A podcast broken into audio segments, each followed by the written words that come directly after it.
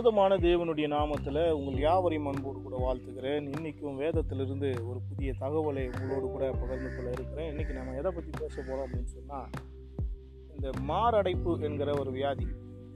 மாரடைப்பு என்பது ஒரு வியாதி ஹார்ட் அட்டாக் அப்படின்னு சொல்லுவாங்க. அநேகராக இதை கேள்விப்படாதவங்க யாரும் இருக்க முடியாது. உங்களுடைய நீங்கள் வந்து அதிகமாக மாரடைப்புனால் மறித்தவர்களை குறித்து கேள்விப்பட்டிருப்பீங்க. ஒரு வேளை நேரில் கூட பார்த்துருக்கலாம்.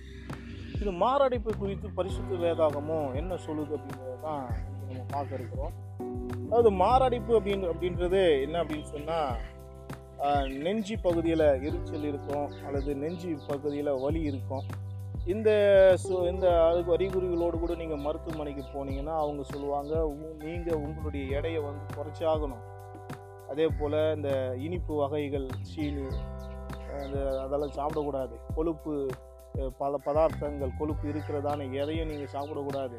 அதையெல்லாம் நீங்கள் குறைக்கணும் அப்படின்னு சொல்லி பல அட்வைஸஸ் சொல்லி பல காரியங்களை வந்து சொல்லி ம மருத்துவர்கள் வந்து அப்படிப்பட்டதான வியாதி உள்ளவர்களை வந்து எச்சரிக்கை தான் நம்ம பார்க்க முடிகிறது. இந்த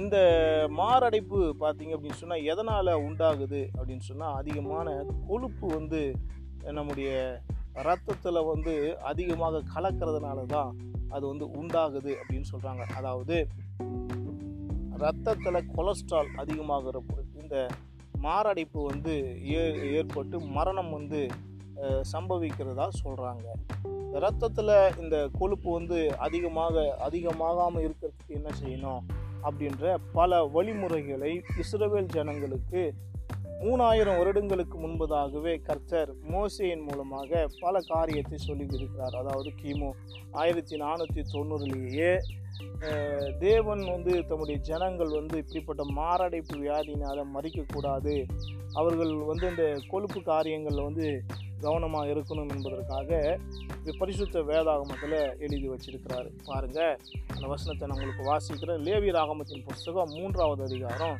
பதினாறாவது வசனத்தையும் பதினேழாவது வசனத்தையும் உங்களுக்காக நான் வாசிக்கிறேன்.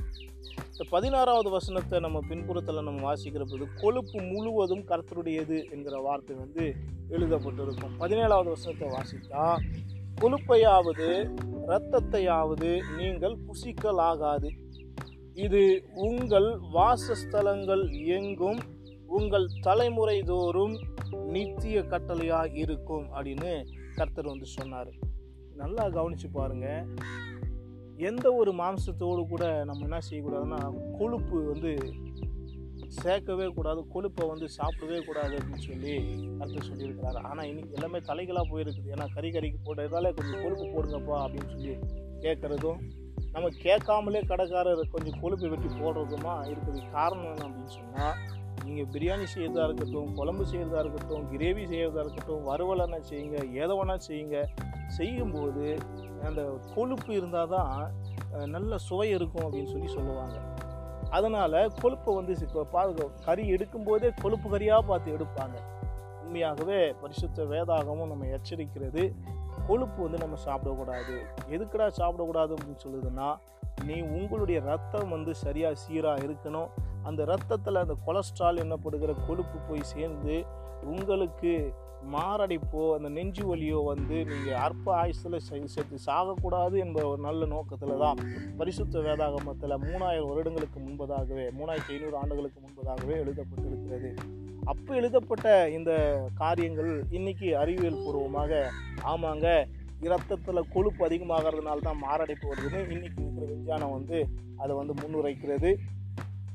விஞ்ஞானம் கண்டுபிடிக்கிறதுக்கு முன்னாடியே கர்த்த தம்முடைய ஜனத்துக்காக ஜனத்தினுடைய நலனுக்காக வேதத்தில் எழுதி வைத்த இந்த வேத வசனங்கள் எவ்வளவு மகத்துவமானது முக்கியத்துவமானது என்பதை நாம் புரிந்து கொள்ள வேண்டும். ஏன்னா பரிசுத்த வேதாகமம் எழுதப்பட்டிருக்கிற ஒவ்வொரு வார்த்தைகளும் நம்முடைய ஜனத்தினுடைய நலனுக்காக ஜனத்தினுடைய பாதுகாப்புக்காக நம்முடைய சொந்த ஜனத்தினுடைய முன்னேற்றத்துக்காக நித்திய ஜீவனுக்காக பரிசுத்தத்திற்காக எழுதப்பட்டிருக்கிறது. எனவே இந்த பரிசுத்த வேதாகமத்தை அதிகமாக நேசியுங்க வாசியுங்க அதை கடைபிடிங்க. கர்த்தர் உங்கள் யாவரையும் ஆசீர்வதிப்பாராக. God bless you